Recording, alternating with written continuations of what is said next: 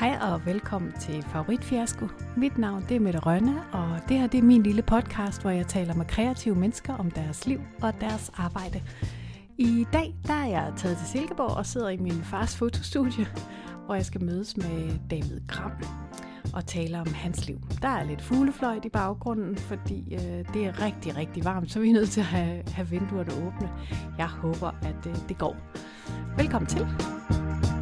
Man kan blive god til ting, man virkelig også interesserer sig for. Flytte fokus væk fra konkurrencen og dem, du skal konkurrere mod at slå, over mod dem, du skal give værdi til, og dem, du egentlig skal være noget for. I dag der taler jeg med David Gram. Han har arbejdet hos SAS, han har arbejdet hos Siemens og hos Lego, senest som Senior Innovation Director hos Creative Playlab. Han er medstifter af Diplomatic Rebels, som hjælper firmaer og enkeltpersoner med at blive innovative. Velkommen til, David. Tak skal du have med det. Du er jo den første sådan, kreative person, som jeg taler med, som ikke er inden for scenekunsten som mm-hmm. på, på den måde, som jeg er. Yes. Og det glæder jeg mig ret meget til. Og jeg er simpelthen lige nødt til at spørge, eller starte med at spørge, hvad betyder den titel, du har eller har haft ved Lego? Har du den stadigvæk? Nej, det har Nej. jeg ikke, men øh, jeg er faktisk tilbage ved Lego igen, mm, okay. øh, men, og prøver nu at køre sådan lidt uden titel. Men øh, jamen, hvad var den titel? Jamen, det var vel, det, det er min, alt, alt man kan sige, min karriere handlede om. Det var et eller andet sted at prøve at arbejde med, hvordan flytter man grænserne for, hvad en organisation kan. Og dermed også lidt, hvordan flytter man selve organisationens øh, syn på sig selv og kultur og det mindset, man har. Og, øhm, og hvorfor skal man flytte det? Jamen det skal man, fordi verden forandrer sig.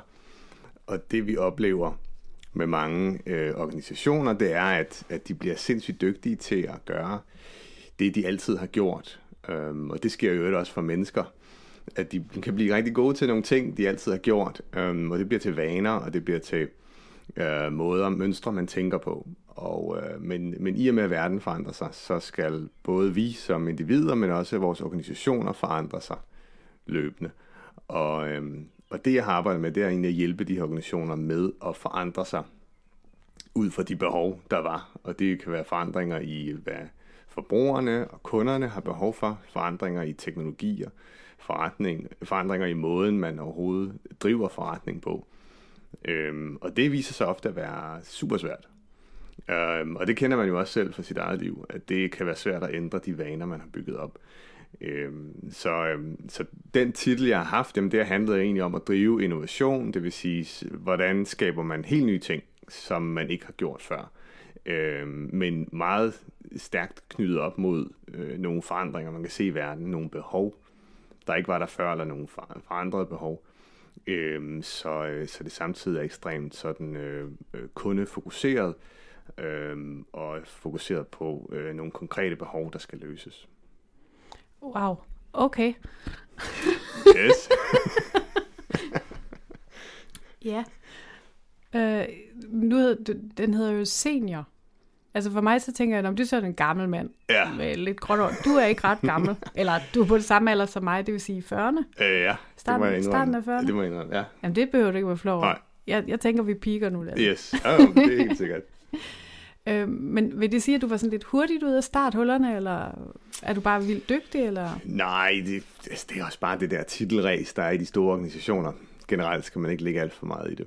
Okay, men det ser godt ud på sådan et kort, men, øh, man har det, det kan se fint ud, og, ja. øh, og så viser det lidt om, øh, hvor meget erfaring man har inden for det felt, man arbejder med, og hvor meget ansvar, der hviler på ens skuldre. Det vil sige, øh, er, man, er man en af dem, der er med til at, at øh, designe arkitekturen for det, der sker, eller er, er man en, der, der udfører nogle opgaver i det system, øh, baseret på nogle andres arkitekturtegninger. Mm, mm. Så øh, jeg, vil sige, jeg har nok altid prøvet at placere mig i en rolle, hvor man var med til at designe, hvordan tingene skulle se ud, og det er nok også der, jeg øh, befinder mig bedst og finder mest passion, øh, mm. fordi så er man en del af den kreative proces i at udvikle det her og gennemtænke alle de forskellige faktorer, der skal være med.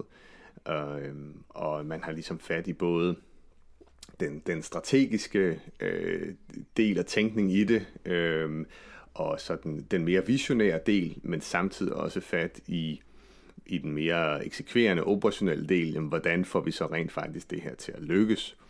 Øh, hvad er det for nogle konkrete projekter? Hvad er det for nogle aktiviteter? Hvad er det for nogle kompetencer og mennesker, vi så skal bruge? Mm.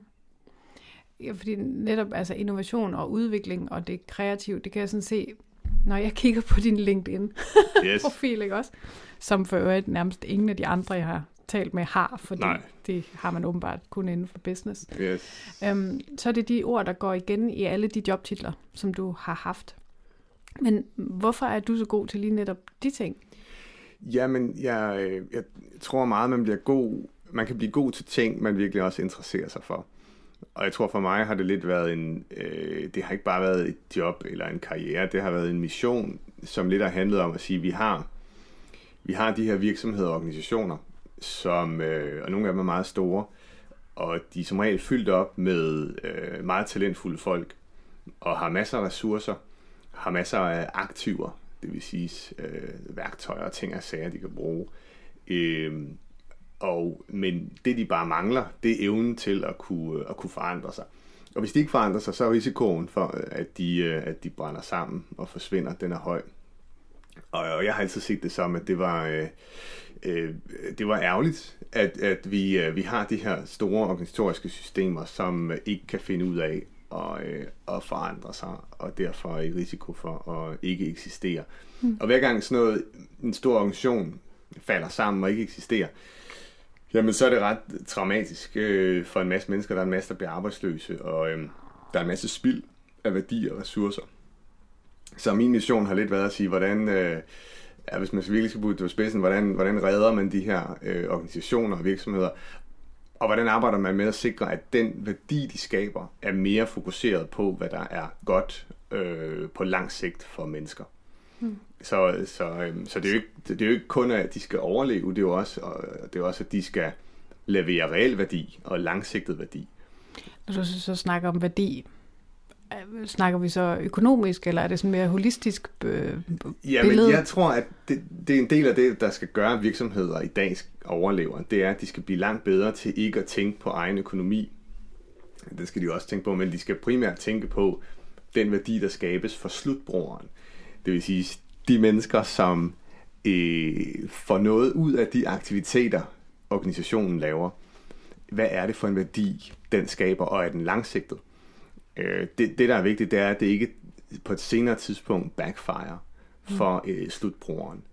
Og, øh, og man kan godt finde på, på ret mange produkter og services, som måske kan sige at backfire på den lange sigt, på den lange bane. Alt fra, øh, fra ting, der i bund og grund er usunde, øh, har en tendens til at backfire mm. later in life. Mm. Øh, øh, ting, der forurener det ene eller andet eller tredje, kan også sige at backfire, fordi kan godt være, at du nyder produktet nu, men hvis du så senere pludselig ikke har rent vand at drikke, eller hvad det måtte være, jamen, øh, så, så er det for mig at se øh, et, et backfire. Så, øh, så man skal over imod en mere langsigtet tænkning, hvor virksomhederne i højere grad tænker holistisk omkring, øh, hvad er det virkelig for en værdi, vi skaber. Så, mm. så jeg taler meget om uh, the, sådan, the human factor, og en af de ting, jeg, jeg ofte taler om, det er at sige, at med mange af de nye teknologier, der kommer, de kan gøre en masse gode ting for mennesket, men, øh, men de kan egentlig også gøre det modsatte. Og jeg synes, vi har set en del eksempler på det, og øh, både vores smartphones og social media generelt kan bruges til gode ting, men det kan i den grad også gøre, at, øh, at vores liv øh, ikke bliver så gode på grund af en række faktorer. Så, øhm, så det opgaven er for, for os som menneskehed, men også for virksomhederne, det er at sige, hvordan humaniser vi technology, altså hvordan får vi sikret, at de teknologier, de produkter og services, vi laver, er fit for humans, og, og har sådan en, øh, en, en langsigtet øh, gavnlig virkning for ikke bare vores overlevelse, men også for, at vi øh, har det godt. Øh, så at, øh, at, at menneskeheden øh, trives. Men er det ikke det, vi alle sammen uh. laver, når vi går på arbejde? jo, det er så heller ikke sikkert, at det mærkes sådan hver dag. Altså det, men nogle dage sidder man også bare og, og smækker tal rundt i et regneark. Ikke? Men, øhm, mm.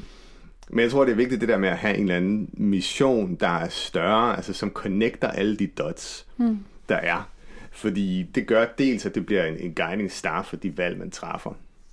Så man føler lidt, at man selv er, er herre i det, der foregår, og ikke sådan bare egentlig øhm, er en hundespil kejler, kan man sige lidt, i forhold til, hvad der sker. Mm. Øhm, men dermed ikke sagt, at vejen den er ikke fuldstændig straight. Og, øhm, og samtidig er det også et vigtigt aspekt, at man, at man kan give slip for kontrollen. Og det tror jeg netop, man kan, hvis man har en guiding star. Hvis man har en mission, der driver en, så kan man bedre give slip om kontrollen omkring nu og her. Er jeg nu på den rigtige path? Gør jeg nu de rigtige ting? Er det her nu det bedste i forhold til det næste skridt, jeg godt vil? Det tror jeg faktisk, man med fordel kan være lidt mere soft omkring, for netop at tillade øh, man kan sige, mere flow og opstår i ens liv, øh, og, og derigennem er åben over for de muligheder, der måske i virkeligheden er de rigtige, man burde mm. forfølge. Vi to, vi kender jo faktisk hinanden øh, helt tilbage fra, øh, fra 90'erne. Yep, det er lang tid siden. ja, virkelig lang tid siden. Men der, der boede vi næsten sammen, fordi ja. øh, du på det tidspunkt, der boede du i en lejlighed sammen med min daværende kæreste, yes. og jeg boede der nærmest også. Og da ja. vi så flyttede, så boede du nærmest nede hos os. Yeah. I hvert fald, når vi skulle spise. Yes. Ah, nej, det lyder som om, du næser, men, men fordi vi spiste sammen. Øhm, og dengang, der, der spillede du musik, spillede mm. band, du... Yes. Øh, du lavede Oppenheimers eftermiddag, som er sådan en uh, musikfestival i mm. Aarhus for opkommende bands. Mm. Uh, findes den egentlig stadig? Det gør den. Ja. Det var meget stor glæde. Jeg sidste år på Aarhus Fest, du så, at en af scenerne i Aarhus Fest, du hed Oppenheimers eftermiddag. Ah, fedt. Ja. ja. Øhm, men det er også på det her tidspunkt, jeg kan huske, at når vi så sad og spiste aftensmad, så sad I og snakkede om Sten Hildebrandt mm-hmm. og uh, Blue Ocean Strategies, og yes. jeg fik vist nok aldrig helt spurgt ind til, hvad det egentlig var.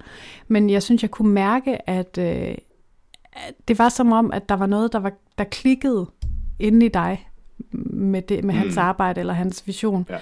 Uh, som om du fandt uh, en vej i, en, eller en retning, du vil, mm. uh, du vil gå. Er det, er, det, er det rigtigt husket? Jamen, det, Sten var sådan den første professor, jeg stødte på, eller første person, jeg nærmest siger, jeg stødte på i øh, uddannelsessystemet, i hvert fald på universitetsniveau, hvor, øh, hvor der ligesom var en anden mission bag, hvor det ikke bare var sådan, nu skal du lære alle de her ting, og så skal man ud og egentlig bare have et job for at have det.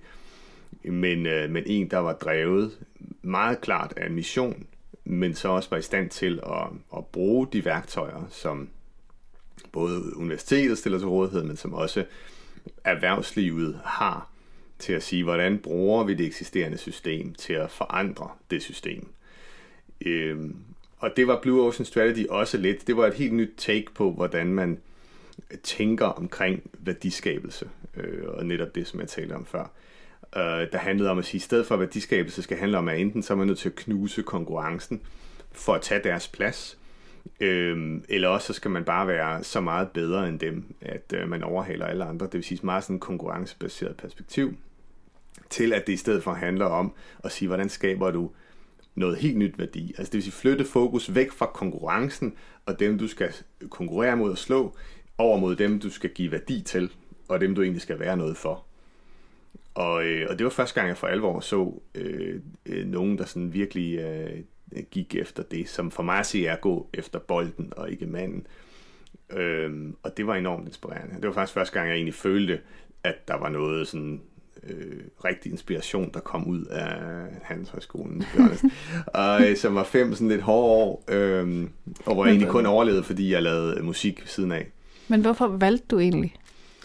Jamen det er nok, fordi jeg så samtidig er er ret sådan logisk tænkende, så jeg havde undersøgt meget omkring uddannelsesmuligheder generelt, og havde først troet, at jeg skulle være musiker. Så fandt jeg ud af, at hvis du går på musikkonservatorium, så ender du som øh, underviser, og det gør øh, 90% af dem, der kommer ud. Og det var ikke det, jeg ville. Jeg ville et eller andet, der, øh, der, der kunne noget mere i verden. Og så, så begyndte jeg at kigge på, hvad, hvad for en uddannelse kan jeg tage, som giver mig flest valgmuligheder bagefter. Og, øh, og det var faktisk Handelshøjskolen, hvor jeg så, jamen her der kan du blive alt fra politiker til øh, kommunalchef til erhvervsleder til øh, øh, ja, alt andet end ingeniør. Næsten. altså ikke. Men, øh, men, men så tænker jeg, det, er jo, det må det være rigtigt at tage en, der giver mig så mange muligheder. Men selve indholdet, øh, det, var, det var tungt, og øh, det heldigvis forandrer sig meget til i dag. Mm. Men dengang, der var det lidt sådan hele tiden, øh, øh, business as usual. Mm. Lær det. Og i dag er det mere blevet nu, ved man godt, at øh, business as usual dur ikke. Mm. Øh, og det bliver det ved med ikke at gøre. Øh, fordi tingene forandrer sig nu med sådan en hastighed, at man at den nye kernekompetence ikke er business as usual, men er hele tiden at kunne videreudvikle måden, man tænker på selv. Øh, ja. Og der, der, kan man sige, der tog du jo et skridt sidste år. Yes. Var det ikke i 2000, jo, i 2017? Der, øh, der startede du, eller var med til at starte det, der hedder Diplomatic Rebels. Yes. Øhm, og der, øh, der skriver I, at, at rebellens vilje og diplomatens evner, mm. det er de redskaber, I bruger, når I skal ja. forandre firmaer. Men hvorfor startede du det? Havde du det ikke øh, fint og godt i, i Lego, eller blev det for meget mm. business as usual? Jamen, jeg tror, at det jeg hele tiden nok har haft i mig selv, og det er jo også det, der så sikkert er kommet til udtryk igennem musikken. Så da jeg gik på Handelshøjskolen, overlevede jeg via musikken. Og man kan sige, at Handelshøjskolen var måske der, det, der lærte mig de diplomatiske øh, dele. Musikken var det, der lærte mig det mere rebelske. Mm-hmm. Som også er det mere kreative, det mere udtryksfulde. Det, der tør bryde med normer og øh, grænser. Og det at have den balance mellem de to, øh, tror jeg er ret perfekt. Og det er også det, der ligger i Diplomatic Rebels. Og øhm, op igennem min karriere, jamen, så overlevede jeg meget i de stillinger, jeg havde på hele tiden at drive den her anden agenda, som nogle gange kun var min egen, og andre gange også var delt med et par ledere rundt om mig. Men at sige, at, at vi, vi er i gang med at forandre den her virksomhed. Og vi er i virkeligheden i gang med en, en stille revolution, øh, og folk ved det ikke helt, for det skal føles mere som en evolution. Og, øh, men, øh, og, og, og det, det kan man kalde, eller det kalder man i dag for entrepreneurship. Så, så det er lidt at tage, entreprenøren er jo den, der starter virksomheder selv. Og det er meget den rebelske, der siger, det her det mangler i verden, jeg gør det. Eller det der er i dag, det dur ikke, jeg laver noget nyt. Og, øhm, og det er det, vi ser mere og mere af, og verden har brug for entreprenører. Øhm, men det er så der, hvor man kan sige, vi kan ikke kun skabe nyt ved at starte nye virksomheder. Vi må også kunne få vores eksisterende virksomheder til at skabe noget nyt, ellers er det et kæmpe spild. Øhm, og det er så der, hvor intraprenøren kommer ind, for intraprenøren er den, der egentlig har tænker som en entreprenør, men er inde i den store virksomhed. Og øhm, inde i den store virksomhed, der kan man ikke bare være rebel. Så brænder man ud. Øhm, og det har jeg set masser af eksempler på. Man render simpelthen hovedet mod muren for meget i det her store system, man bliver frustreret, og enten så, øhm, så gør man bare, hvad der bliver sagt, eller så, så smutter man igen. Og øhm, så Diplomatic Rebels, det handler om, hvordan lærer du at være en, øh, en rebel inde i den store virksomhed. Altså at være en entreprenør, der kan skabe øh, store forandringer, men samtidig bruge og navigere den eksisterende organisation, og diplomatisk nok til at kunne få onboardet, kan man sige, alle de mennesker, og, og det mindset, den kultur, der er i en virksomhed, til den nye virkelighed, som du selv er med til at skabe, og som du også kan se øh, kommer ud i horisonten. Men, men du, du gik jo fra et godt job i, i, i Lego, ikke sandt? Jo. Øhm, trængte du til noget frihed? Ja, men jeg tror, det var en kombination af forskellige ting. Jeg havde været der en del år. Øhm, jeg havde været med til ligesom at bygge den kompetence op, virksomheden nu havde inden for, for, for det her mere sådan radikal innovation. Det vil sige der, hvor man arbejder med ting, man ikke har gjort før. Øhm, og, og følte lidt, at nu havde jeg, nu havde jeg siddet der et stykke tid, og der var egentlig behov for, for noget mere. Øhm, og det, det havde jeg egentlig også sådan pitchet opad til i organisationen og sagt, øh, næste skridt det vil være at gøre de her ting. Og det var det ikke helt lydhør over for, og man var, ikke, man var ikke klar i organisationen til det. Og så tænkte jeg, så kan jeg enten bare fortsætte med det, jeg har lavet, med den risiko, at jeg begynder at, at miste min, min motivation og mit drive, og gå lidt kold på det. Og det kunne jeg mærke, at det var der, jeg var på vej hen. Og så tænkte jeg, jamen så, så er det måske bedre at prøve at hoppe ud. Og samtidig så havde jeg en idé om, at, øh, øh, og, og det, er jo ikke, det er jo ikke bare min idé, men altså at følge lidt den tendens, som man nu kalder future of work, og som handler lidt om at sige, hvad, hvordan arbejder man egentlig i virksomheder i fremtiden? Er man så låst som man er i dag i, øh, i en ansættelseskontrakt, der er mere eller mindre, hvor du altså næsten i blod skriver under på, at jeg kommer ikke til at have nogen andre interesser end den her virksomhed. Jeg kommer ikke til at tænke på noget som helst andet end den her virksomhed. Og det, det er næsten det, der står faktisk i de fleste ansættelseskontrakter. Det er, ikke dem, som jeg har skrevet under på. Spooky. Nej, med det, jeg tror, der er vi i to forskellige brancher der. og det er godt for dig. Og, det, for, og jeg tror også, det andet, det skal ændre sig. Mm. Øhm, det er simpelthen ikke godt. Øhm, og det er hverken godt for individet, som bliver låst fast i et spor, hvor, man, hvor mange ender med at gå kold, og i virkeligheden har ingen passion og meget lidt drive og energi, og slæber sig afsted i de her store virksomheder. Og det er heller ikke godt for virksomheden. Fordi de har brug for medarbejdere, der dels er passionate, men de har også brug for medarbejdere, som kommer ud og oplever andre ting.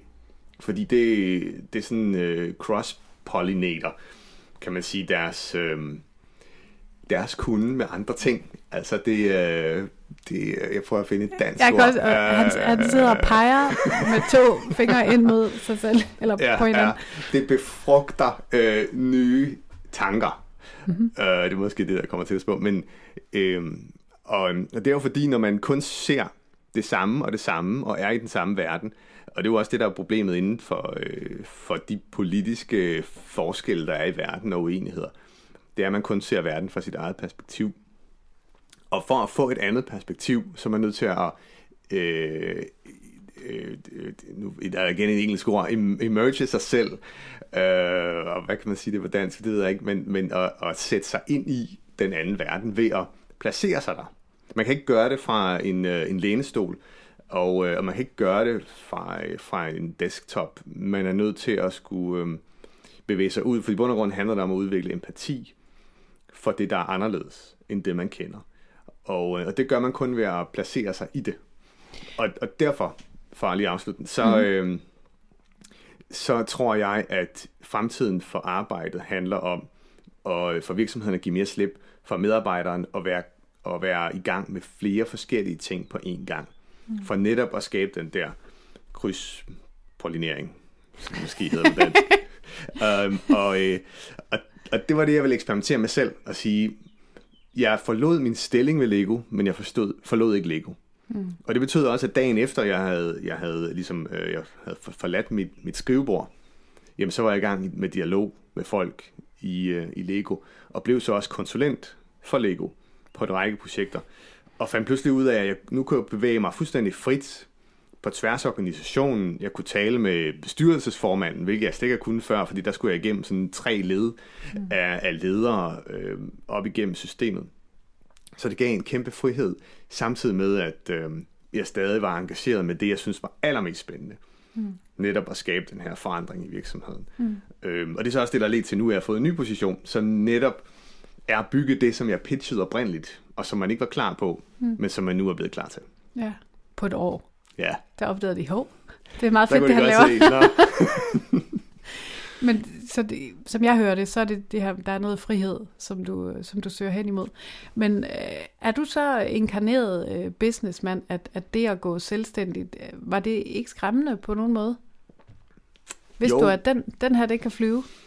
Nej, jeg havde arbejdet non-stop i hvad, 12 år måske, eller sådan et eller andet, i, øhm, med fast løn i store virksomheder. Og, øh, og et af de problemer, der faktisk er øh, ved det, som jeg har lagt mærke til, det er, når man, øh, når man enten mister sit job eller siger sit job op, så føles det som om, man står øh, ved en afgrund. Og, øh, og der er stor risiko for, at man falder ned. Og det er selvfølgelig også, fordi man har en masse omkostninger, der skal dækkes, og man har ikke, ligesom, man har ikke en platform. Man går ikke ud på en eller anden platform og siger, øh, Nå, men her står jeg godt, mens jeg kigger efter noget andet. Og øh, så en af mine egne tanker, det var også at sige, hvordan, hvordan får man skabt sådan en platform? Og det var også en del, en del af ideen med at skabe Diplomatic Rebels, det var at sige, jamen det kunne måske være min platform, som gør, at jeg ikke nødvendigvis holder fast i stillinger, bare for lønens skyld, som jeg mm. tror mange ender med at gøre, mm. og egentlig er, er ikke er glade, ikke er, ikke er tilfredse i deres liv, øh, og ender med at måske blive øh, stresset og udbrændte fordi de øh, holder fast af de forkerte årsager. Øhm, og, og det leder tilbage til det der med future of work. Jamen, hvordan får vi skabt en, en, øh, en, en, en sådan national og global platform, der gør, at folk kan skifte, skifte arbejde over til de rigtige ting på de rigtige tidspunkter, og hele tiden har et højt niveau af energi og passion for det, de laver. Øhm, og det vil gavne hele samfundet og virksomhederne og individerne. Mm. Jeg tror ikke, jeg svarede på spørgsmålet. Nej, jeg spurgte, om du om, var du bange? var du bange, var? Jamen selvfølgelig er man nervøs, fordi jeg havde ikke bygget den platform. Så da jeg stod der, men, men jeg var samtidig, det var en kæmpe befrielse, og, øh, og det har været det bedste år i min karriere. Uden tvivl. Hvorfor er det så lige, du er gået tilbage? Jamen, det er fordi, at jeg fik et tilbud, jeg ikke kunne sige nej til. Og det handler om, at det her projekt, jeg har fået, øh, nu er blevet med en del af, at det, at det projekt, jeg også kunne se, var allervigtigst for mm. virksomheden Lego at skabe. Og et projekt, jeg selv har arbejdet for at få skabt i overvis. Og jeg kan også se, at jeg, øh, jeg kan være med til virkelig at flytte noget i det projekt. Men du kører så Diplomatic Rebels ved siden af? Lige præcis. Mm. Så, så virksomheden kører videre, jeg har fået to andre partnere ind, øhm, og det vil sige, at der fortsat være aktiviteter øh, i den virksomhed, og det er nu ligesom min platform, der bliver ved med at være det, og det håber jeg også, også betyder for mig personligt, at jeg ikke længere vil holde fast i et job på grund af lønnen eller sikkerheden, eller hvad det måtte være, men hele tiden forfølger den der øh, kombination af, hvor jeg kan have mest impact, og øh, hvor jeg har mest passion. Mm. Nu går vi lige sådan lidt hen til proces, yes. kreativ proces, og det opfatter vi garanteret forskelligt, de ord, men det finder Måske. vi ud af. Altså, først så vil jeg godt lige citere din Twitter-profil. Uh-oh. Twitter. Der er jeg den, ikke så aktiv. Nej, men den 12. april, der skriver du, Diplomatic rebels will be warm up for President Bill Clinton at President Summit next week, or maybe he will be the cool down. You decide. Yes. For nu at blive i det engelske. What the fuck? Hvad har du lavet med Bill Clinton? ja, øhm, det lyder af mere, end det er, med. altså, jo, men, jo, men jeg, er, jeg er da pænt stolt af det. Det var i bund og grund så um, President Summit er sådan en stor tilbagevendende global eller øh, europæisk summit for ikke politiske præsidenter eller landepræsidenter, men for øh, de øverste chefer i store virksomheder. Og derfor hedder det President Summit. Men selvfølgelig så prøver man hvert år at få en rigtig præsident med, og i år havde man så Bill Clinton med. Og Bill er... Øhm, Maja, Bill. Nej, Bill, han, øh, han havde det sådan, at han ville ikke have noget, der skulle tale før ham, der var alt for kommercielt. Altså for eksempel var Carlsberg på programmet. Det skulle ikke lige være dem, der var foran, og det handler om, at han arbejder nu med NGO'er, og det skal være noget, der er lidt mere neutralt. Hvad er nu lige en NGO er? Uh, non, uh, ja, ja det, det er sådan en uh, ikke non-for-profit organisation, som arbejder uh, for uh, ting, der er mere opbyggende i forhold til uh, samfund, og uh, altså UN er jo en NGO, og mange NGO'er er en del af, af United Nations. Og, uh, og derfor så havde de let efter en, der kunne tale før ham, som, øh, som var sådan lidt mere øh, virkede lidt mere uafhængig og var lidt mere sådan øh, drevet af en mission og ikke så meget af profit. Og øh, der var de så faldet over Diplomatic Rebels, øh, som de åbenbart synes var spændende, og, øh, og mig. Og derfor så, øh, så fik jeg den ære at skulle, øh, at skulle tale før ham. Og øh, vi havde joket lidt med, fordi der man kunne betale, købe sådan nogle VIP-billetter, hvor man fik et, øh, et håndtryk Ja. Clinton, uh, um, for 3.000 euro eller sådan et eller andet. Mm. Og, um, og vi havde joket lidt med, at nå, men uh, må ikke, uh, må ikke også jeg, for, uden, uden at give 3.000, kan få sådan et håndtryk. Og, og det vidste vi godt var urealistisk, fordi sikkerheden omkring Bill Clinton, den er, den er helt sindssyg. Så okay. um, han, han ville sådan ankomme i hans armored vehicle lige før, at han skulle på, og, øh, og de havde faktisk bygget sådan en særlig tunnel, han kunne gå, så han kunne gå fra sin bil og direkte oh. op på scenen, mm. uden at nogen ville kunne uh, interfere, så der var mm. ligesom, han var lukket inde på den måde. Øh, så, så, øh, og, og selv personalet, der stod bag uh, President Summit, ville faktisk ikke få kontakt med ham. Han havde sit eget uh, Secret Service med. Uh, men, uh, men selvfølgelig, da jeg skulle af scenen, så, uh, så, så var Billy på vej ind. Uh, så vi ville komme til at krydse hinanden i den der tunnel der, hvor mm. jeg skulle ud af. Og øh, jeg kommer gående ud, og han kommer der med tre Secret Service folk omkring sig. Og jeg tænker, okay, jeg er klar til sådan at smide mig over til siden, for at undgå at blive lagt i benlås en af de der. Men, øh, men så stopper han faktisk op. og øh, har åbenbart, fordi han var der tidligt, så har han set det meste af, af min tale Nå. ude på en skærm ude bagved, mm. og, øh, og har været ret begejstret for øh, konceptet omkring Diplomatic Rebels. Mm-hmm. Øh, så der fik jeg mit håndtryk, og det var sådan, yes. Og øh, jamen, så skete der så også det, som øh, er måske en anekdote, men er op på scenen, så øh, fordi han åbenbart havde været lidt begejstret for det der, øh, for, for tilgangen til det, øh, nævner så øh, mit foredrag som det forrige, og havde sagt noget i retning af, jamen det, du ved, sådan en ung mand, der kan komme og så øh, skabe en, en bevægelse, der skabe noget helt nyt, vil bare have en idé om det, og så gøre det. Det er, det er der, vi skal hen imod øh, med vores samfund, at, at vi muliggør den slags. Og det betød så bagefter, da jeg rendte rundt blandt de her, øh, der var cirka 3.000 øh, deltagere øh, af de her topleder, jamen så, så havde mange af dem fået indtryk af, at øh, jamen han laver nok et eller andet med Bill Clinton. Så folk var faktisk rundt og sige, hvad, dig og Bill Clinton, hvad, hvad, hvad sker der, hvad er det for noget? Mm. Og øh, ja, vi laver ikke så meget. Nå, det er spørgsmål om tid. Ja, ja. Ja, ja, ja. Jeg afbryder lige kort for at sige tak for alle de søde beskeder, jeg får fra jer, øh, som lytter med, om at I, at I godt kan lide den her podcast. Det betyder rigtig meget at vide, at der faktisk sidder nogen og lytter ude på den anden side. Så tusind tak for det. Og øh, fortæl gerne jeres venner om, at øh, den her podcast findes, så der er flere, der kan få glæde af nogle af alle de kloge ord, som mine gæster får sagt. I kan finde os på Facebook, på Instagram og i iTunes og på Podbeans egen app. Og øh, vær med til alt det gode og få at vide, hvornår der øh, kommer en ny episode. Men øh, tilbage til David.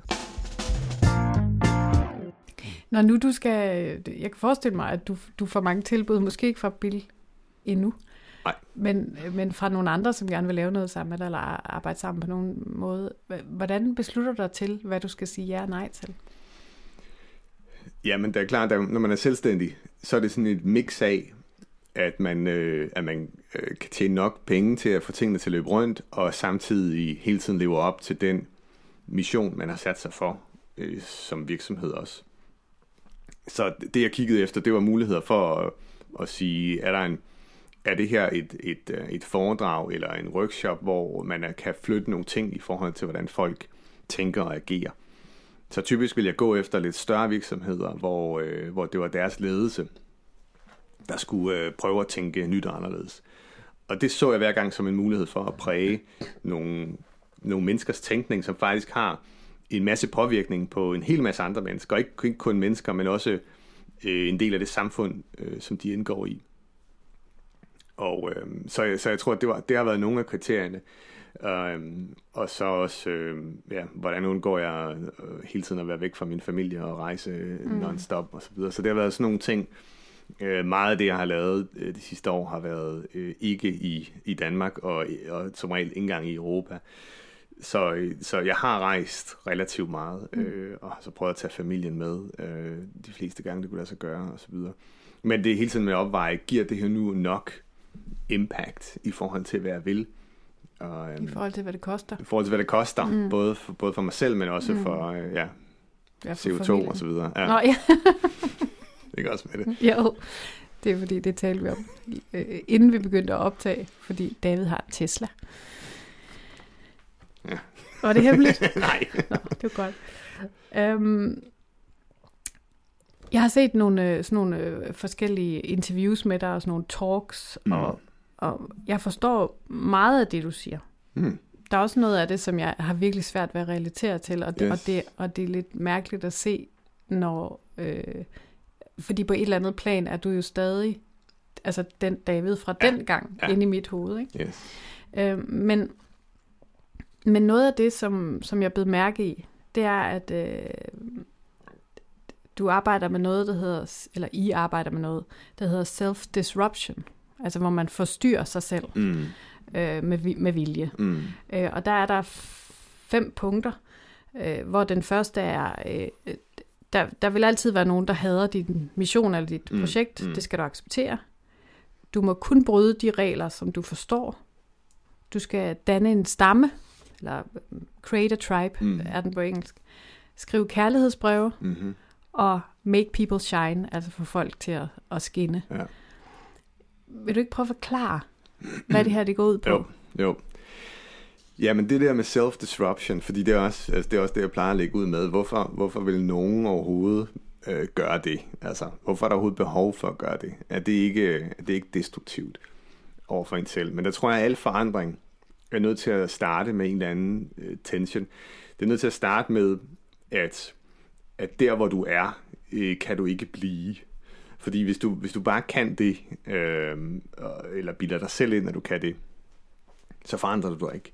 Så på en eller anden måde er du nødt til at, at lidt sådan skabe en disruption af dine egne øh, tilgroede vaner, om du vil, hvad end det er en organisation eller et individ. Øh, og, og det er egentlig det, der ligger i det at sige, hvis noget skal disrupte dig, så lad det være dig selv.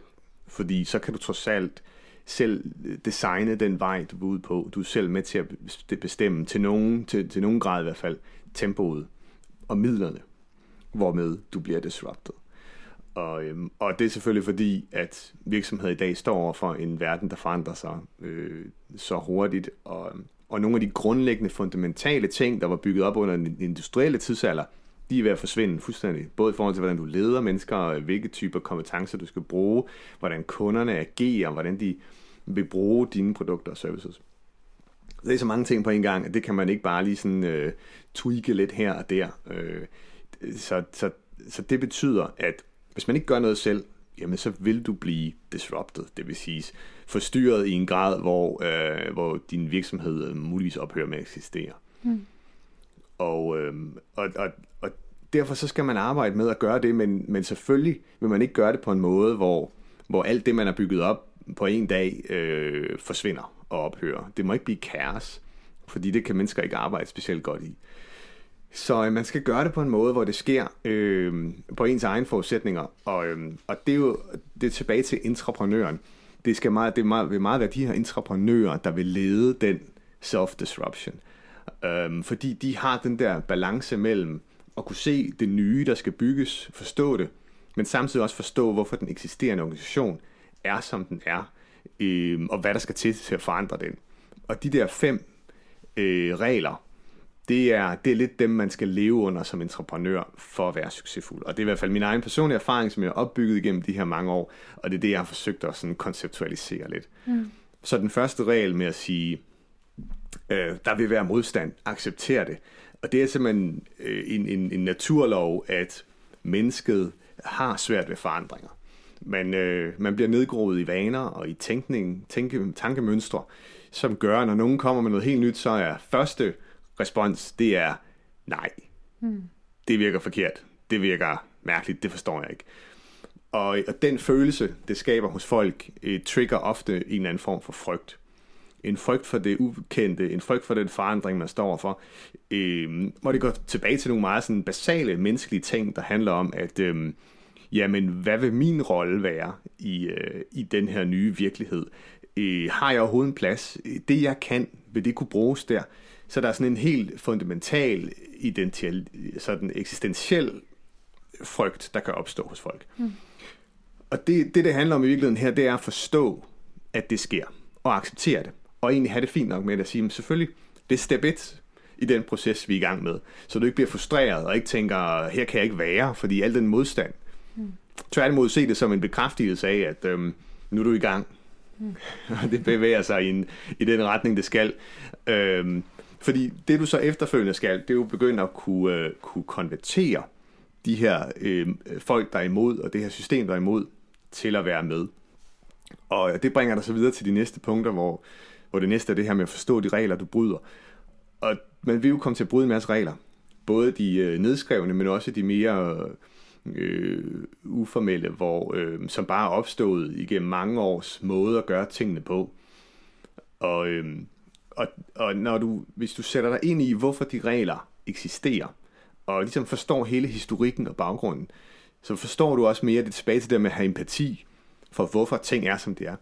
Jamen, så kan du også bedre forstå, hvad er det for nogle ting, du skal øh, berøre og trigge, for at begynde at skabe den her forandring. forandring.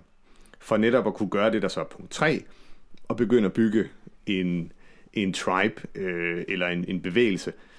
Og det jeg plejer at sige, det er, at man skal ikke se sit projekt som et projekt, eller som et produkt, eller en service, eller en enkeltstående forestilling. Man skal se det som en bevægelse. Hvordan, hvordan får man skabt en bevægelse omkring det her? Fordi det er jo ikke bare, det er ikke bare endnu et produkt eller en service, det er en helt ny måde at tænke på. Det er en helt måde, ny måde at agere i verden på. Det er en helt ny måde at bruge de ressourcer, man har i virksomheden på. Og det er en bevægelse. Og, øh, og derfor så er der det her med at bygge en tribe øh, er vigtigt, som til sidst skal gerne inkludere hele organisationen og alle de mennesker, der er en del af det. Øh, og det, på den måde handler det om at være meget inkluderende øh, i hele ens tilgang. Og, øh, og det, det så bringer os til ned til punkt 4, som er øh, øh, at skrive kærlighedsbreve, write love letters. Og, og det handler netop om at være meget diplomatisk og ydmyg og inkluderende. Og sige, det her det handler ikke om mit projekt og hvordan jeg bliver succesfuld, det her det handler om, hvordan vi forandrer hele det her øh, fundament, vi står på. Om det så er hele samfundet, eller om det er organisationen, eller om det er dit eget personlige liv og den familie, du har omkring dig. Øhm, og, øh, og det, der ligger i det her, det er selvfølgelig både at være meget sådan øh, øh, diplomatisk i din måde at kommunikere på og ydmyge. Jeg plejer at sige, have respekt for, at, øh, at det er ligesom den eksisterende øh, forretning, der betaler din løn i dag, og at man står jo lidt på skuldrene af, af giganter og kigger ud i verden. Man har ikke bygget alt det her selv. Man bruger jo det, som en masse andre har bygget over mange, mange år. Om det er samfundet eller hvad det er. Og det skal man have respekt for. Det er jo ikke noget med, at alt, hvad der er bygget nu, er, er noget skidt, og nu skal vi lave noget helt nyt. Øhm, så det er at værdsætte også alt det, der var, alt det, der er. Øhm, og så igennem det kunne tale til, hvad det er, der skal være. Og, øh, og det, der så hjælper, det er jo det er punkt 5, som er at sige, øh, hvis du vil have folk til at, at være en del af din bevægelse, og, øh, og komme tilbage igen, igen og igen, øh, så er du nødt til at, at lade alle blive en del af succesen.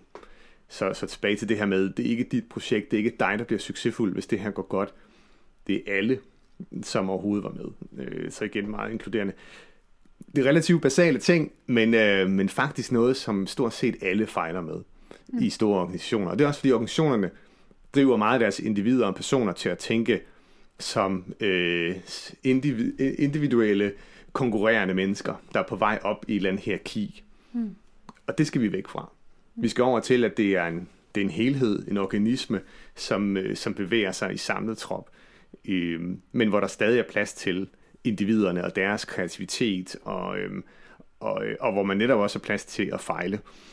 Fordi i virkeligheden så er ordet fejl øh, det forkerte ord. Og jeg plejer at sige, øh, det vi i virkeligheden skal lære, det er at blive børn igen. Fordi det børn kan, det er, at de kan lære. Og de lærer meget hurtigt, og det gør de ved konstant at eksperimentere. Og øh, når man ser et barn, der prøver at, at rejse sig op første gang og falder, så siger man jo ikke, nå, that's a failure. Mm.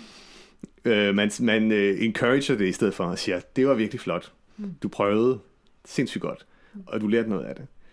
Og det er samme måde, det samme kultur og mindset, man skal indføre i organisationerne, i vores samfund, i vores personlige liv, og sige, hvordan kan vi hele tiden embrace det og eksperimentere med nye ting, hvor selvfølgelig, at man ikke er perfekt første gang.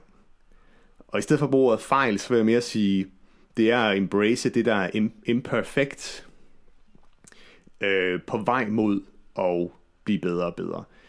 Øh, du siger i en af de der talks, der siger du noget i retningen af, don't aim to win, aim to learn. Mm. Er, er, er det rigtigt? Husk det. ja, men ja, ja, det her med ikke... Øhm, øh, du skal ikke prøve at få det perfekt første gang. Nej, det er det, ja. ja. ja. Fordi hvis du gør det, så, øh, så, så bliver du fuldstændig låst øh, af angst for at gøre det forkert. Og i bedste tilfælde, så, så gør du noget, men du gør kun præcis det, du altid har gjort. Og i worst case, så gør du ingenting. Du bliver paralyseret af frygten for at gøre det forkert. Der må være nogle gange, hvor du selv falder i de her fælder. Eller skøjter du øh, helt e- engle, på englevis hen over vandet? Selvfølgelig med det, selvfølgelig. Gør du ikke det? Ja. nej, um, nej, selvfølgelig er man jo et menneske, der hele tiden øh, har tvivl, og, øh, og, og man kan sige, det her system, der vil jo altid skulle være plads til, at man ikke øh, har troen på sig selv. i de her sammenhæng. Og det er meget naturligt. Og det er også derfor, at organisationen og kulturen og den tribe, man bygger, er med til hele tiden at, øh, at understøtte der, hvor man selv vakler. Mm. Og så, så det er derfor, man har brug for, øh, for den her enhed frem for sig selv. Fordi når vi står og er alene hele tiden i at kæmpe i at vinde, så den usikkerhed, der naturligt sniger sig ind hele tiden, den kommer til at fylde ekstremt meget. Mm. Versus hvis der hele tiden er et system bag, der siger, at selvfølgelig kan du det her, og det her det er den rigtige vej, og det kan godt være, at det ikke bliver smukt første gang, men vi, vi er nødt til at gøre det, og, og, og nu gør vi det. Mm. Så, så jeg, jeg tvivler da personligt øh, hele tiden på alt muligt, og er man nu god nok, og var nu, det er nu godt nok. Øh, og, øh, men, men, men der, hvor jeg tror, man skal væk fra, det er det der med tanken om det perfekte. Og der er vi jo desværre på vej i den forkerte retning, fordi de sociale medier især øh, promoverer en, en livsstil og et, et, et ydre udtryk, som skal være perfekt konstant. Ja. Og, øh, jeg er lige nødt til at lukke vinduet, fordi ja, der er nogen, der slår græs. Det er bare i orden. Og, og det er jo især noget, der rammer øh, vores børn, ser vi. Øh, og jeg tror, når, øh, når de unge mennesker i dag er, er mere plaget af stress og depression end nogen tidligere generationer, jamen så er det fordi, de jagter det perfekte hele tiden, og de føler, de er nødt til det. Øh, og den tendens skal vi, skal vi øh, fuldstændig væk fra. Har du overvejet at gå ind i politik? ja, mange gange, men øhm, den præmis lige nu, som hele det politiske system sætter for, hvad man skal være for en, de ting, man skal gøre, for åbenbart at få, øh, at få øh, sådan, øh, finde en vej frem i det system, i, synes jeg simpelthen ikke øh, er, er til at leve med. Øh, og derfor så må der være andre veje, som man kan sige, hvis du siger, at gå ind i politik betyder, at man går den slagende vej ind og bliver en politiker i det, i det eksisterende system, så er svaret nok nej. Hvis du siger, mm, har du, kunne du forestille dig at påvirke måden hele vores samfund og, øh, og menneskeheden ligesom øh, lever og agerer på og arbejder sammen på, så svaret ja, det er det, jeg gør allerede. Så det er jo den mission, jeg egentlig er på. Mm og forhåbentlig i fremtiden er det måske det samme som at være politiker på en eller anden måde. Øhm, men, men så det handler om at prøve at ændre præmissen. Og den nuværende mm. præmis, øh, den, øh, den kan jeg slet ikke se holde. Det går den gale vej. Det bliver værre og værre. Det bliver mere med omkring mudderkastning og hvem der er hurtigst på, øh, på Twitter til at sige et eller andet populistisk, øh, uden, uden nogen som helst konsekvens eller indhold osv. Det, øh, men er det ikke svært at færdes i, i, i den her øh, virksomheds-business-verden, øh, øh, når du er så, øh, i mangel på bedre ord, blød? Mm, jo, altså på den måde, at hvis, man, hvis jeg skulle kæmpe øh, under de regler, der er fuldstændigt, og ikke bryde nogen af dem, så vil det være det. Så vil jeg, så vil jeg brænde ud. Jeg er en af de der entreprenører, der, der sikkert vil stoppe helt og gøre noget helt andet. Mm. Øh, når jeg stadig er der, så er det jo fordi, at jeg tænker, jeg tror på, at jeg kan ændre den præmis, der er for at, øh, for at forandre tingene. Og det vil sige, ikke skulle kæmpe øh, i sådan uh, one-on-one combats for at vinde, men i stedet for øh, arbejde på at få, øh, få folk bag noget, de har passion for, og lad det være driveren i stedet for de individuelle ambitioner mm. om at komme højst op og vinde og være mest magtfuld og øh, de der mere traditionelle ting, som lige nu driver meget mm. af folks øh, motivation, foruden de, øh, de finansielle monetære ting. Mm. Og øh, så, øh, så man kan sige, jeg tror, øh, jeg tror netop, at, at den, man sige, de bløde sider, jeg har, er dem, der skal værnes om, og er dem, der, øh, der er med til at gøre, at, at jeg kan lykkes. Du har mediteret i mange år. Yes. Øh, at, bruger du det i dit, i dit arbejde? Jamen, det er jo lidt ligesom, øh, for mig at se, så er det på nogle måder lidt ligesom at, øh, at gå i træningscenteret og sige, øh, bruger du det, at du, at du, øh, at du får øh, øh vedligeholdt din krop til noget? Jamen det gør jeg, fordi det, jeg kan bevæge mig frit og så videre, og jeg mm. kan, øh, jeg kan sådan øh, bevæge, øh, holde til ting i længere tid. Det samme tror jeg med meditation, fordi det, på et plan, så er det med til at balancere dit sind og øhm, styrke din evne til at, at være fokuseret og til at, at holde en indre kontakt, der gør, at man ikke øh, føler sig som en hund i et spil kejler. Man ligesom har den der grounding, der gør, at man, man kan vende tilbage til det, når alt andet er svært og har modstand og opfører sig tåbeligt, så har man den der kontakt indad, mm. som har ro og som har stabilitet. Mm. Øhm, og det bruger jeg i kraft af, det er jo det, der så gør, at jeg kan holde til de ting, jeg gør, og være mm. i det, og ikke bare løbe og skrine bort. Mm. Øhm, så på den måde, ja, så bruges det meget. Og så er der selvfølgelig også, kan der også være en spirituel dimension, som, som også handler lidt om at sige, jamen, øh, samtidig så er det en, en måde at, øh, at udvikle mig selv på til at blive et bedre menneske øh, på en række områder ved at få en større kontakt til, til man kan sige, det der er øh, øh, en eller anden form for universal energi, eller hvad man vil, men, men noget, som måske indeholder noget visdom, og, og som kan være med til at guide en i ens liv. Mm. Men jeg synes, at der er mange af de, de ting, som, altså nu de her fem øh, regler for self-disruption, som du beskrev, altså de, de kan jo overføres vældig, vældig godt til ens personlige udvikling. Mm. Øh, gør du det? Altså, kommer du nogle gange til at tænke sådan? jamen, jamen jeg, jeg vil sige, at de her regler skal bruges lige så meget i, øh, i øh, du ved, fodboldklubben, man er en del af, og i, mm. altså i alle, alle sammenhænge, hvor man, altså også bare med ens nære familie, når man skal sige, hvordan får man skabt forandringer, hvordan, hvordan agerer man øh, i et system, hvor, hvor der måske er konflikter, eller tension, eller spændinger. Øhm, så jeg, jeg tror, at de er ret universelle, og, og derfor så prøver jeg i høj grad at leve op til dem. Mm.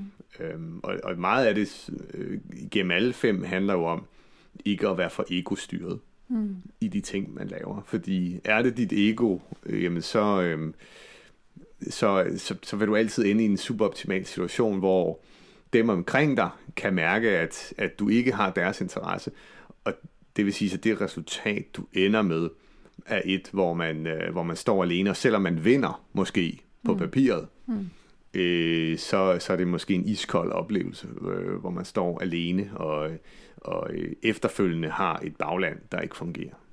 Men i kraft af dit arbejde og øh, mange rejser og tjuhaj, tjuhaj, altså der må være enormt mange sådan fristelser for at falde af den der øh, vej, og ikke at blive egostyret. Altså, der er, der er flotte biler, der er mm. god mad, der er dyre huse, der er... er yeah. det, bliver du ikke fristet? Øhm, jeg ved det ikke. Måske på grund af med hele min opvækst og baggrund og sådan. Så egentlig ikke så meget. Altså jeg tror, det der, det der frister mig mest, det, det er nok et liv, hvor man ikke er så tynget af ting, som man absolut skal. Altså, det, det vil sige, hvor man opnår en eller anden form for frihed, og, og det inkluderer også en økonomisk frihed. Men for at få en økonomisk frihed, så kræver det, at man ikke binder sig med for mange materielle ting. Øh, fordi dels så øh, fylder de øh, også mentalt, men dels så, øh, så kan der også være en masse gæld forbundet med det, som gør, at du er tvunget til at få din løn og så videre. Så, så jeg tror, det, jeg har meget været drevet af at sige, hvordan opnår man en situation, hvor man øh, er fri til selv at træffe de beslutninger, man mener er de rigtige øh, for den mission, man er på, mm. øh, og for ens familie. Øh, og det tror jeg har været ret god til at lade mig styre af. En gang imellem kan man selvfølgelig godt falde i, og så øh, investere i noget, der måske lige var en anelse for dyrt. Og øh, i en periode, men, øh, men altså, jeg vil sige, så længe, så længe det bare på en eller anden måde hænger sammen med, med, med det, man godt vil, mm. så er det også okay en gang imellem. Og det er jo at tage chancer er også en del af det her. Mm. Og det kan også nogle gange være at, øh, at investere i noget, der, der i situationen måske er lidt vildt. Mm. Men, men som har en rød tråd til det, man godt vil. Mm. Og, og det er tilbage til det der med, hvorfor det er så vigtigt at have en eller anden mission, tror jeg, øh, man drives af, fordi, og det er det samme for organisationer. Hvis en organisation ikke har en, en klar mission, der sådan, uh, har et, et formål, der går ud over organisationen selv, så kan den lidt mere træffe beslutninger, der er meget kortsigtede, og, øh, og som i sidste ende bliver dens, øh, bliver dens undergang. Mm. Øh, og det tror jeg er det samme med ens personlige liv. Øh, så det handler om at have sådan en guiding star, der gør, at, at summen af alle de beslutninger, man træffer et eller andet sted, leder ind i den rigtige retning hele tiden. Men du lyder som, som om, du lever et meget sådan bevidst liv. Altså som om du hele tiden er... Du har hele tiden den her øh, ledende stjerne for, for øje. Altså, er, er, er det sådan? Jeg, jeg kommer til at sidde og føle mig sådan virkelig flagrende. ja, men altså... Det er lidt tavligt. nej, men flagrende, altså... Det, det er jo samtidig er det jo ikke, det er jo ikke, det er jo ikke sådan fuldstændig sådan et... Øh, et yberdisciplineret, fanatisk, øh, sådan øh, anal life. Altså det er jo, det det handler om, det er jo samtidig netop at kunne være udforskende. Netop at kunne hele tiden bevæge sig. Så det der med at være altså flagrende på den måde, at man, man øh, hele tiden prøver ting af i forskellige retninger, det, det er netop en del af pointen. For det er jo netop det der, tilbage til det, at man give slip på kontrollen, er rigtig vigtigt. Man skal ikke leve sådan et super selvkontrolleret liv. Det mener jeg ikke. Altså, så, øh, du ved, så, jo, måske hvis man er munk et eller andet sted. Men ellers så skal man jo leve et liv, hvor, hvor man hele tiden øh, udforsker og eksperimenterer. Øh, men så længe man bare gør det øh, med en eller anden fornemmelse af, at, at man har nogle principper, eller man har øh, et, en, øh, en, øh, nogle værdier, der, der driver en i en eller anden retning, så, så det er jo ikke sådan noget, man hver dag lige sidder og tjekker øh, listen over, øh, dem, hvordan er det nu, jeg skal opføre mig. Nå ja, sådan er godt. Mm, mm.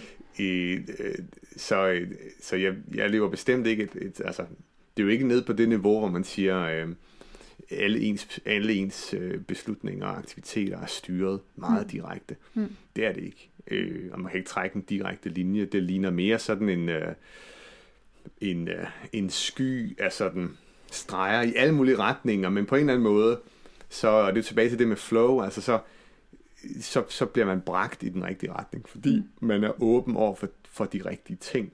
Mm. Meget på et ubevidst plan i virkeligheden. Så du stiller dig til rådighed for vejen? Ja, eller? ja. ja. det er lidt det.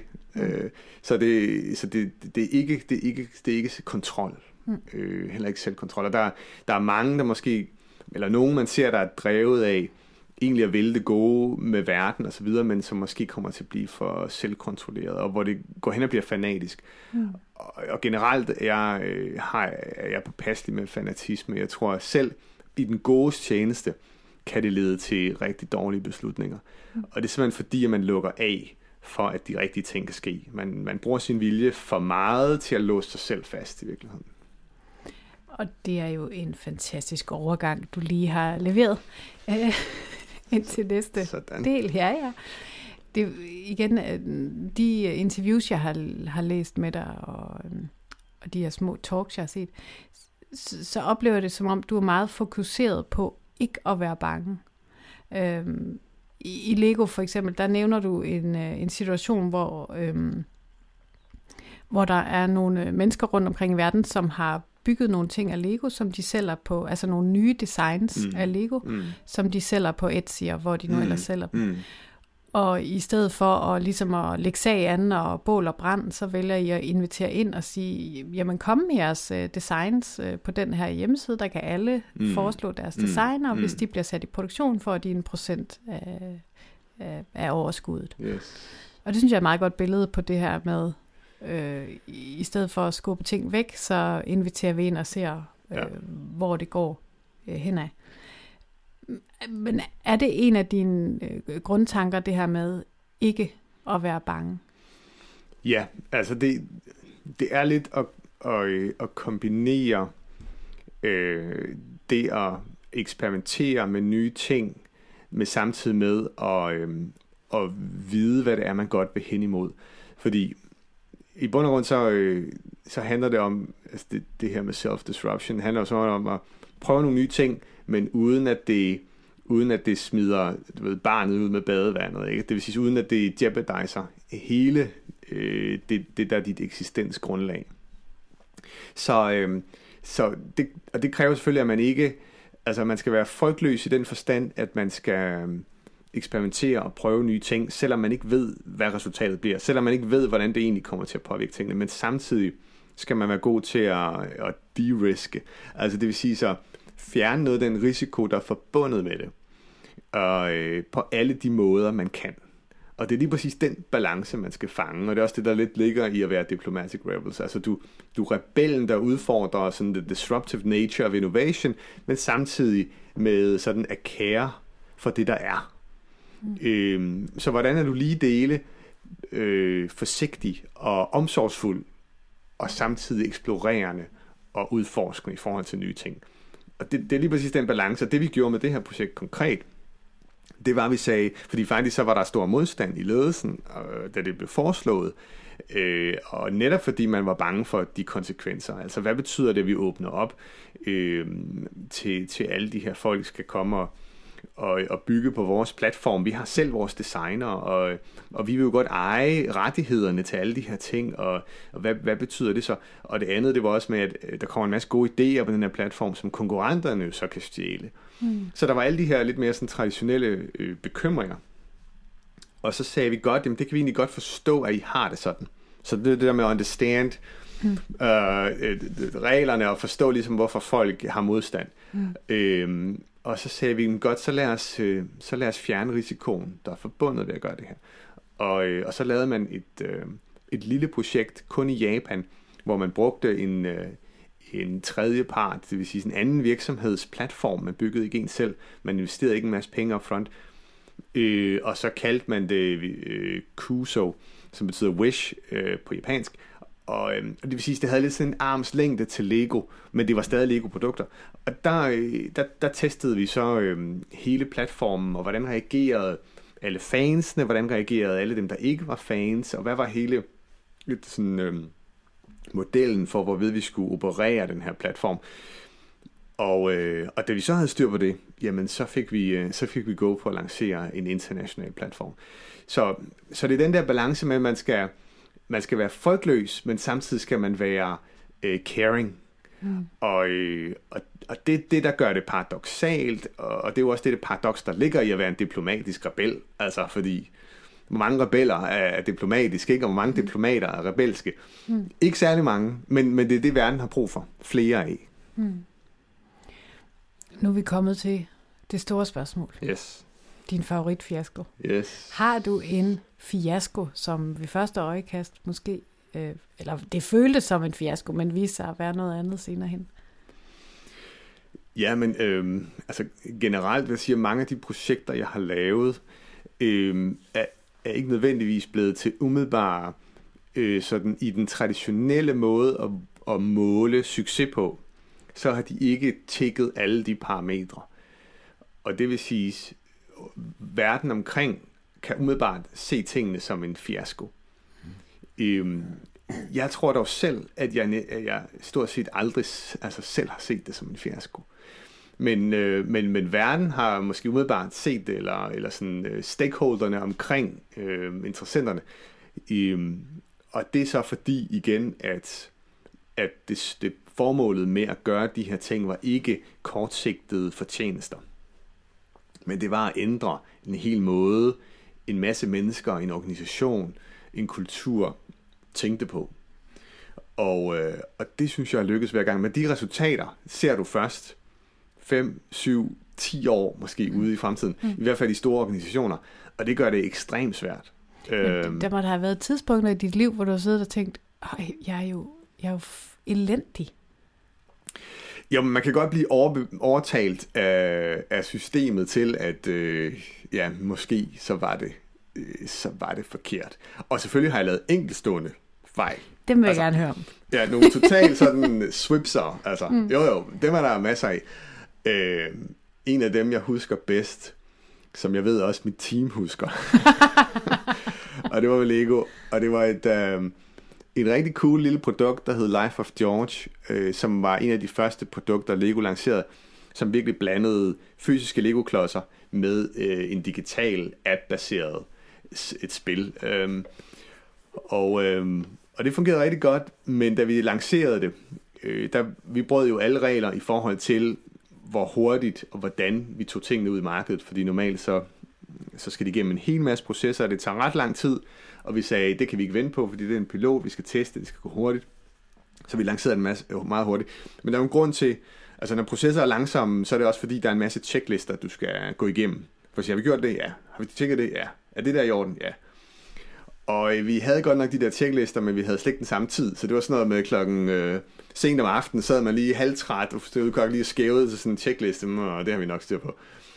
Og der var så en ting, fordi øh, det, der ryger på sådan noget emballage, det var jo nogle klodser i en æske. Øh, det kan du ikke lige ændre. Du kan godt ændre digitale ting, øh, men fysiske ting, der er trykt på en æske, som er sendt ud øh, i, i tusindvis, måske i titusindvis rundt omkring i verden, det er svært at ændre. Og, øh, og der, var, det på æsken. Der var en ting, der stod på æsken, det var, det var noget omkring, øh, hvad for nogle typer øh, devices, altså det vil sige øh, telefoner og iPads, som, som det her produkt kunne fungere med. Og det er, det er sådan et rigtig tricky område, fordi øh, mange apps fungerer kun på de seneste nye versioner, og vi var endda afhængige af en, øh, kvaliteten af kameraet på telefonen. Og der findes jo tusindvis af telefoner, og tusindvis eller hundredvis af, af forskellige øh, øh, sådan, øh, styresystemer eller, eller generationer af styresystemer.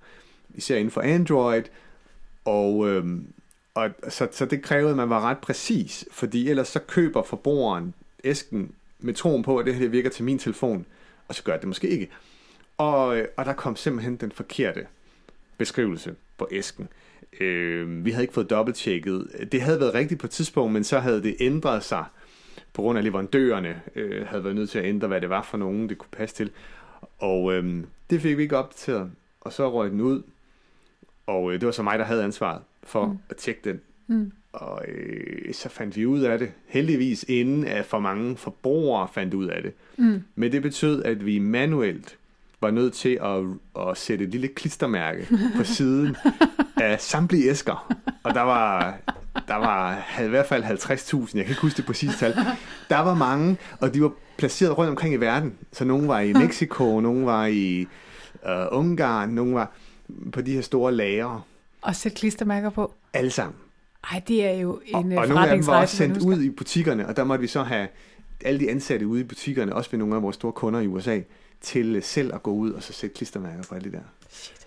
Uh, det, det tog lang tid, og det kostede en del penge, og folk var ret mugne. Jeg havde en af de øverste chefer, sådan, uh, uh, var forbi og sige, ja, det ser vi helst ikke igen. Det og det var sådan, nu er det, man er meget venlig og meget jysk i Lego, så det var sådan en måde at sige, det der. Det der. det var, that's bad. Ja. Så um, ja, der kan man sige, der gik det lige en tand for hurtigt. Ja. Um, hvad lærte jeg af det? Jeg lærte måske, at, at øh, der, er, der er nogle gange en årsag til, at der er nogle regler. Og, øh, så, så, lært det der. så det er måske ja, punkt, to, punkt to på min liste, understand the rules you're breaking. Hvorfor er den regel? Det er fordi, hvis du misser en af de der, mm. så kan det koste dig rigtig dyrt. Mm. Og meget, meget ballade. Mm. Ja. Smukt. Yes. Så er vi kommet til de sidste rapid fire. All right. All right. Bring it on. øh, hvilke dårlige råd hører du ofte i din branche? At man skal øhm, øh, lave en meget specifik sådan, karriereplan for sig selv. Og, øh, og man hele tiden skal arbejde på at komme højere op i systemet. Det råd har jeg selv fået en del gange af folk, der er meget velmenende, siger, Øh, jamen, øh, og det er fordi alle, alle tager, at det næste, så vil du godt være vice president, og så vil du godt være allerøverste chef. Øh, og så skal man en hel masse ting. Så skal man rundt og prøve alle dele af virksomheden og være chef for det og det og det og det. Og, øh, og det jeg ser med stort set alle dem, der gør det, det er, at de, deres passion-niveau er ekstremt lavt. Mm. Altså, det, det er simpelthen bare for... Øh, det er for at kunne komme helt derop. Og hvad det, der driver det? Jamen, det kan næsten ikke være andet end the paycheck og den power, du får. Mm. Og det tror jeg simpelthen ikke er gavnligt, hverken for personen selv, og slet ikke for virksomheden, eller organisationen, eller systemet. Så det vil sige, det er et af de råd, jeg, jeg plejer at, at have det døve øre til. Så. Hvad er det så øh, det bedste råd, du har modtaget i dit professionelle liv? Jamen, jeg havde en, en mentor, der på et tidspunkt, det linker faktisk til det samme, øh, det er måske lidt kedeligt, men, men som sagde til mig, øh, hvor jeg netop spurgte til råd omkring min karriere og de valg, jeg skulle træffe, jeg stod ved en skillevej. og så sagde hun, øh, don't peak too fast. Og, og det handlede bund og grund om, at altså, hvis man, hvis man kravler op af den der hierarkiske stige for hurtigt, så ender man med at sidde i en position, hvor man har det af hækkensfelt til. Øhm, og det, det tror jeg, der er mange eksempler på. Så det var egentlig sådan det der med at pågive slip på kontrollen over at skulle komme fremad og opad og alt det der. Og, og lade tingene flyde mere frit. Det var jo et Uafra Ryan, som, øh, som sagde det, som er en, en interessant kvinde, der er en del af ja, kærespiloterne i Aarhus videre, som jeg har en del respekt for. Vi sætter lige et link til hende i, i, i, snow, i show notes. Cool. Hvad er det bedste råd, du har modtaget i dit private liv? Eller personlige liv? um, jamen det... Øh, det er nok i virkeligheden øh, noget, der går hen og bliver en anelse øh, filosofisk, men, men, øh, men det er sådan et, på engelsk hedder det doing by not doing, øh, men det er sådan en øh, øh non-attached doing, og nu vil jeg godt sige en masse på engelsk, øh, det er, det er at, øh, at ikke være for tilknyttet til alle de ting, man gør og tilknyttet er tit noget, der har at gøre med egoet i virkeligheden. Det vil sige, at man, øh, man føler, at man kan få et nederlag, hvis det her ikke fungerer, eller man, man føler, at det her det skal ske. Og, øh, for det har man besluttet sig for. Så, så det er sådan en, øh, en, en måde at i virkeligheden give slip på kontrol på. Og øh, det fik jeg at vide, det koncept blev introduceret for, da jeg kun var øh, 19 eller 20. Og det har påvirket meget mit liv øh, netop tilbage til det her, som vi snakkede om tidligere med, øh, at være lidt frygtløs, eller ikke at ikke hele tiden at være bekymret for, om man gør det rigtige, og om det, man gør, virker. Men, øh, men tog at give lidt slip for den kontrol. For dig, hvad vil det da sige at være modig? Det er at være modig, det er at, øh, at tåre lytte til sit hjerte og til sin, til sin intuition og faktisk følge det. Hvad vil det sige at være succesfuld? Det er at gøre ting, som gør en lykkelig. Har du et motto eller et citat, som du lever efter eller vender tilbage til? Um,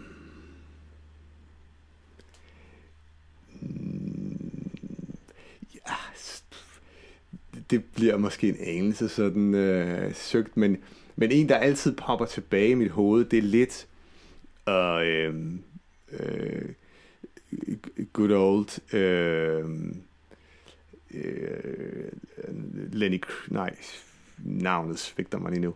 Øh, John Lennon, yeah. som, uh, som sagde den her, life is what happens when you're busy making other plans. Uh, og det, det, tror jeg bare, det tror jeg bare er så, så sigende for hele den måde, vi lever vores liv på i dag. Mm. Hvis nu folk sådan gerne vil øh, følge med i, hvad du laver, øh, så kan de jo formodentlig finde Diplomatic Rebels øh, på alle digitale platforme, kunne mm. jeg forestille mig. Øh, og det, det skal jeg selvfølgelig også nok skrive ned i, yes. i show notes. Men kan man sådan følge dig, hvis man nu bare synes, at godt vil nøjes med dig? Har du nogle offentlige profiler nogle steder, man kan, man kan gå ind på LinkedIn? ja, man kan gå på LinkedIn. Man kan, man kan invitere mig til en kop kaffe. jeg er ikke super aktiv på sociale medier, og det er nok, det er nok simpelthen lidt fordi, at at jeg er ambivalent omkring den her måde, at det også driver lidt noget, der er måske lidt mere ego-baseret. Eller det kommer til at fremstå som det her perfekte liv, du har, hvor mm. alt fungerer. Mm. Og det er det ikke. Øhm, og så det er i hvert fald gjort, at jeg har ikke, øhm, og så måske også bare en tidsrøver på mange måder. Mm. Jeg vil hellere bruge tiden med at, at du ved, være sammen med min familie og lege med min datter og sådan noget. Øh, så derfor er jeg er på et minimum på mm. de der ting, og det er ikke, det er ikke fordi, jeg sådan, øh, når det er jeg ikke vokset op med, og kan ikke finde ud af, jeg kan sagtens se, øh, hvor, hvor det kan give mening, men, øh, men, men så det er et aktivt valg at sige, øh, det, det vil jeg ikke bruge min tid på. Så man kan finde mig de steder, hvor jeg, hvor jeg er, hvor jeg bor, og hvor jeg rejser rundt. Ja, men, men ikke hele verden jo, David. Nej. Nej. Godt. Det var, det var alt for i dag. Tak fordi du vil komme ud i det her hus, som du jo faktisk har været med til at bygge, yes. kom jeg i tanke Jamen, om. det, jeg er glad for, for- at det stadig står Ja. jo. det virker nogenlunde tæt og sådan noget. Ja, ja. Yes, ja, Ja, det er meget tæt. Ja. Godt trænge til at få åbnet for Ja, det er rigtigt. luft. Men tak fordi du kom. Selv tak med det. Det var hyggeligt. Hvis du har lyst til at høre mere favoritfiasko, så kan du følge os inde på Facebook, på Instagram. Du kan abonnere på øh, iTunes, hvor du også meget gerne må lave en rating eller en, øh, hvad hedder sådan en anmeldelse. Så er der flere, der finder ud af, at vi findes det et eller andet med algoritmen, eller hvad så noget hedder inde på iTunes, der gør det. Og så er det også bare rart at vide, at der er nogen, der sidder i den anden ende og lytter til, hvad jeg laver. Men først og fremmest, så øh, skal du have det rigtig dejligt, til vi høres ved igen. Og husk at kysse på nogen, som du synes er søde. Hej.